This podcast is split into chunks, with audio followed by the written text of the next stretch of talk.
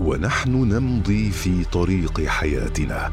نمر على نقاط مهمة قد نغفل عن أهميتها أو تكون خارج نطاق رؤيتنا. نقط عمياء مع إبراهيم العجمي. أهلا بكم مستمعينا الأعزاء في حلقة جديدة من حلقات برنامج نقط عمياء في نسخته الثانية والذي نتطرق في كل حلقة من حلقاته إلى أمر مهم قد نغفل عنه في مفاصل حياتنا. ويكون خارج نطاق رؤيتنا فنمضي في ممارسته فيشق علينا فعله أو يحرمنا الترك فوائده. في هذه الحلقة مستمعينا الأعزاء يعتقد البعض أن الأمراض النفسية ليس لها تأثير على أعضاء الجسد غافلين عن أن العلاقة بين الحالة النفسية للإنسان وأعضائه متشابكة إلى حد كبير فالأعراض النفسية والحالات الشعورية الاعتلالية يمكن أن تكون من مسببات المرض العضوي. فمثلا هناك ارتباط بين حدوث القلق والاكتئاب وحدوث قصور في الدورة الدموية أو أمراض القلب والذبحة الصدرية. كما يعتقد بعض المختصين أن مرض ورم البنكرياس كثيرا ما يبدأ بسبب حالة اكتئاب واحيانا أيضا أمراض الكبد. وكما تكون الحالات النفسية سببا في حدوث بعض الأعراض العضوية فإن بعض الأمراض العضوية هي من تتسبب أحيانا في حدوث الاكتئاب والقلق لدى الإنسان كما لدى المصابين بالإنفلونزا أو الأمراض التي تسببها الفيروسات واضطرابات الدورة الشهرية أو في الفترة التالية للولادة بالنسبة للنساء.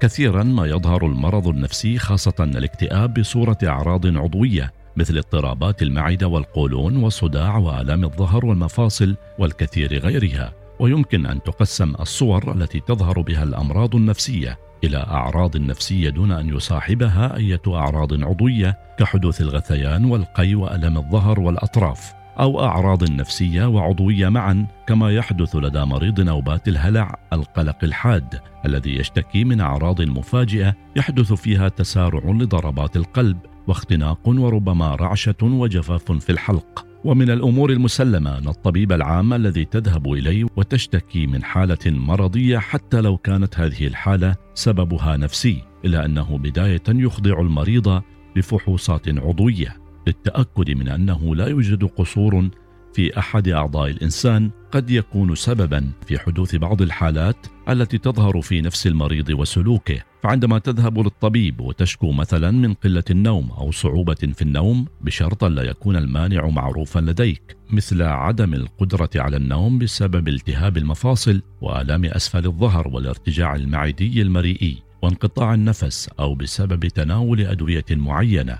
ففي غير تلك الحالات يقوم الطبيب اولا بالمطالبة بنتائج فحوصات متعلقة مثلا بالغدد الصماء. وخاصة الغدة الدرقية فإذا ثبت للطبيب أن كل الفحوصات سليمة وأنه لا وجود لمرض عضوي قد يتسبب في عدم قدرتك على النوم أو حتى لا يوجد توتر أو قلق بسبب حادثة مؤقتة أو ضغوطات الحياة الطبيعية. ففي غير تلك الحالات يعمد الطبيب لتحويلك إلى الطبيب النفسي الذي قد يكتشف أنك مصاب بمرض كالاكتئاب مثلا. وهو من الأمراض النفسية الشائعة والتي تحدث لدى نسبة كبيرة من البشر بدرجات متفاوتة وقد تصل في درجة ما إلى حرمان الإنسان من النوم. وتشير الإحصائيات إلى أن ما يقارب 80% من مرضى الاكتئاب يعانون من مشاكل النوم والأرق بينما تعاني قلة منهم من رغبة متزايدة في النوم طوال الليل والنهار. اذا فبعض الأمراض النفسية تتسبب في أمراض عضوية والعكس صحيح. ولعلاج المرض النفسي كالاكتئاب والقلق والوسواس القهري ينحو العلماء إلى إخضاع المريض للعلاجات الدوائية والسلوكية المعرفية والاجتماعية.